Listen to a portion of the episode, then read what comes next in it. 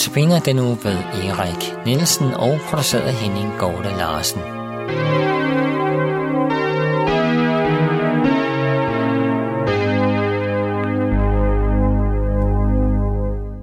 I den kommende uge er det Erik Nielsen, som holder notabene-andagterne. Jeg, Henning Gorte, har Erik her i studiet og benytter anledningen til at præsentere Erik. Og velkommen, Erik. Mange tak skal du have. Og tak, fordi du endnu en gang vil holde disse andagter. Det vil jeg gerne. Ja. Erik, når man tænker på dig, så tænker man øh, på en missionær i Tanzania og i København. Men nu har jeg erfaret, at du tænker på at gå på pension. Hvilke tanker gør du om det skifte? Jamen, det er, jo, det er det, der er lidt spændende. Det er måske også nogle af de ting, jeg vil prøve at komme ind på i de der notabene-andagter her. At øh, så, så står man lige pludselig over for en, en ny livsfase. Øh, dengang jeg var 30 år, der stod jeg en, liv, en livsfase, hvor jeg sagde til Gud, eller vi sagde til Gud, hvad vil du gøre med resten af vores liv? Der tænkte vi, at livet snart var slut. Nu er vi sandelig blevet øh, 66 ja. og 64, og så siger vi det samme. Hvad vil du med resten af vores liv? Og jeg har da i hvert fald nogle gode eksempler, hvad, hvad Gud vil med resten af nogens liv.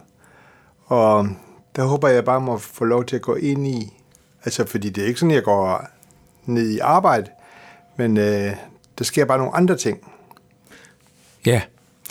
Øh, jeg tror også, der sker nogle andre ting end, end lige det, som nogen er ude for. De kan gå på pension, men så kan de blive boende. Men I har fået kombineret noget, for jeg har også erfaret, at I er flyttet her. I har i mange år boet på Frederiksborgvej. Og, og hvorfor flyttede I? Jamen, vi har lige præcis boet uh, 10 år på Frederiksborgvej i Nordvestkirken, hvor vi var pedeller. Ja. Og så var det sådan, at vi kunne simpelthen ikke uh, være flere i kirken der. Så vi blev nødt til at finde noget, der var større. Og så kom uh, der en kirke til salg. Uderslev Kirke, den blev sat til salg. Og så fik vi lov til at købe den. Og så skulle vi så være ude 1. oktober. Og så var det jo spændende, hvad vi så skulle gøre. Og der var ikke bolig ved kirken? Der var simpelthen ikke nogen pedalbolig, nej. nej. Måske kunne vi, hvis vi kunne vente et år, så kunne de måske have en bolig lige overfor, men det var sådan et privat legemål med, med en, som havde en lejlighed der. Men ellers uh, skulle vi finde en anden sted, og der, jamen, der tænkte vi på fem forskellige steder. Astens, Køge, Diana Lund, Stubekøbing og så København. Og så øh, lukker alle vejene sig undtagen lige i København. Ja. Og derfor er vi stadigvæk i København, og så har vi fået en, den vildeste lejlighed ude på St. Lukas Stiftelsen. Ja. Nu er du ikke helt uvant med det arbejde, vel, fordi du er uddannet diakon. Jeg er faktisk uddannet på en, på en institution, der minder om St. Lukas, og det er nede på kolonien Philadelphia, øh, Diana Lund. Ja. Det er et, et sted for epileptikere og psykiatrisk øh, hospital. Så der har jeg faktisk arbejdet i otte år sammen med min kone Birgitte. Ja. Så vi er begge to diakoner, vi er dog ikke diakonisser, fordi dengang, at vi var det, der kunne man ikke gifte sig, men det kan man så i dag som diakonisse. Okay. Eller som ja. Lukas søster. Ja.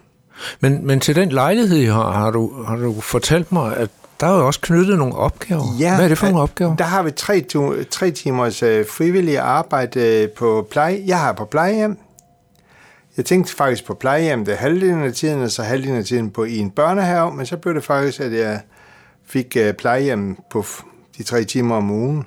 Og min kone Birgitte er så tre timer på hospice. Ja. Og nu uh, starter vi i efteråret et børnehospice derude, og der håber jeg virkelig måske, at jeg kunne have lidt få timer der, og trylle lidt ja. for børnene, lave balloner og ballondyr og sådan noget. Men nu ser vi, hvad der sker. Ja. Men det er i hvert fald et dejligt sted at være. Når man har kendt dig lidt, så ved man også, at børn har jo et stort hjerte. Fuldstændig så, rigtigt. Hos dig? Ja. Og, og du fortalte mig også, at, at selv da du kom herud, så har du det hele med trylleriet i, ja, i bilen. fuldstændig. Jeg skal til et børnemøde i aften, i, så ja. Men, men når man nu kommer der, og I er vant til at bo et sted, hvor der kommer mange mennesker, og ikke mindst unge mennesker, og forbi, og måske også hang lidt ud, og det gav vel en stor kontaktflade. Hvordan er det med den, og holde den ved lige? Jamen, øh, vi, har stadig, vi kommer stadigvæk i, i Nord, Nordvestkirken der, og lige uden for døren, der bor der rigtig mange mennesker. Og det er jo faktisk lidt som en, en landsby ude i, på St. Lukas. Man hils, alle hilser på hinanden. Ja. Det er virkelig, det er nærmest som at være i Afrika igen. Altså man hilser på hinanden, og man standser ofte op og får en snak. Så det er totalt hjemvendt for os at være derude, og folk har taget rigtig godt og positivt imod os, og er meget, meget hjælpsomme. Ja. Men der er jo alligevel den forskel, I var pedel før, så man Jamen, skulle det rigtigt. kontakte jer, Ja, men... fuldstændig. Men... Vi græd også, da vi skulle stoppe ude i Nordvest. Ja. Det græd vi virkelig. Og det var også sådan, at vi, vi tænkte på, at hvis, hvis det ikke fik det solgt sådan noget, så, var- så, var vi, så har det været vanskeligt. Men, men måske har du et godt råd til, hvordan kontakter man mennesker, når man kommer et nyt sted hen? Jamen, det er jo det, at øh, man kan være, prøve at være god ved dem, og måske give dem nogle gaver, give dem nogle ting. Øh, og det, det, har vi, ikke- det, det har vi faktisk altid været gode til, at give gaver og give nogle ting til folk. Ja. Og på den måde ligesom komme i kontakt med dem. Ja. Når jeg nu har det her i studiet, Ja. så skal jeg spørge dig, hvordan går det med Tanzania? Uh, Tanzania, det fylder virkelig meget i vores liv, fordi vi har været derude et år, en gang om året. Birgitte er der to måneder, og jeg er der altid en måned. Og det håber vi faktisk, at vi kan blive ved med at være. Vi har jo en datter også, og svigersøn, som er i Tanzania, har været det fem og et halvt år, man kommer hjem her sidst i maj måned. På, og jamen altså, Tanzania er simpelthen vores land. Så ja. jeg har allerede sagt til en, en fra et missionsselskab, at hvis han skal det ud en gang, så vil jeg gerne betale rejsen og følge med om at bære hans kuffert. Og jeg tror faktisk, han tog, tog imod tilbuddet. Ja. Så I har planer om at komme derud Ja. inden Fuldstændig. alt for Ja. lang tid? Fuldstændig rigtigt. Ja, men nu gælder det jo lige andagterne. Har Ja. du valgt et bestemt emne eller tema til disse andagter? Jamen, det er sådan lidt om, om Guds omsorg, og hvad vil han lige i mit liv, og hvad er det jeg skal være over for andre, ligesom han øh, er over for mig. Så det bliver sådan noget lige en fremtid med håb, og en fremtid i nogle gerninger, som Gud forud lægger til rette for os, for at vi skal vandre i dem, og at øh, vi må få lov til at opleve Guds omsorg ind i vores eget liv. Når man nu som lytter sidder og skal høre disse andagter, er der så noget, man kunne have forberedt sig til? Er der noget, du synes, at vil være godt at forberede sig til dine andagter? Ja, altså ved i hvert fald, at man skruer mit telefonnummer op, og så måske ringer til mig, hvis øh, man har lyst til det. Og jeg har telefonnummer 61 øh, 69 95 37. 61 69 95 37. Jeg skal nok sige det i udsendelserne hver gang. Det vil være fint. Og, øh, men at man øh, beder Gud om, at man må, må kunne høre, og at man også ønsker at øh, gøre sådan, som han siger. Fordi det, er, det har jeg oplevet i mit eget liv, at det er det allerbedste i ens liv, det er at gøre, som, som han ønsker det.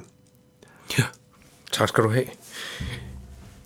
Og nu øh, har jeg ikke allerede nævnt et telefonnummer, men du har også mulighed for, hvis du har nogle spørgsmål, at du kan kontakte Københavns Nærradio på en mail, k knr knr.dk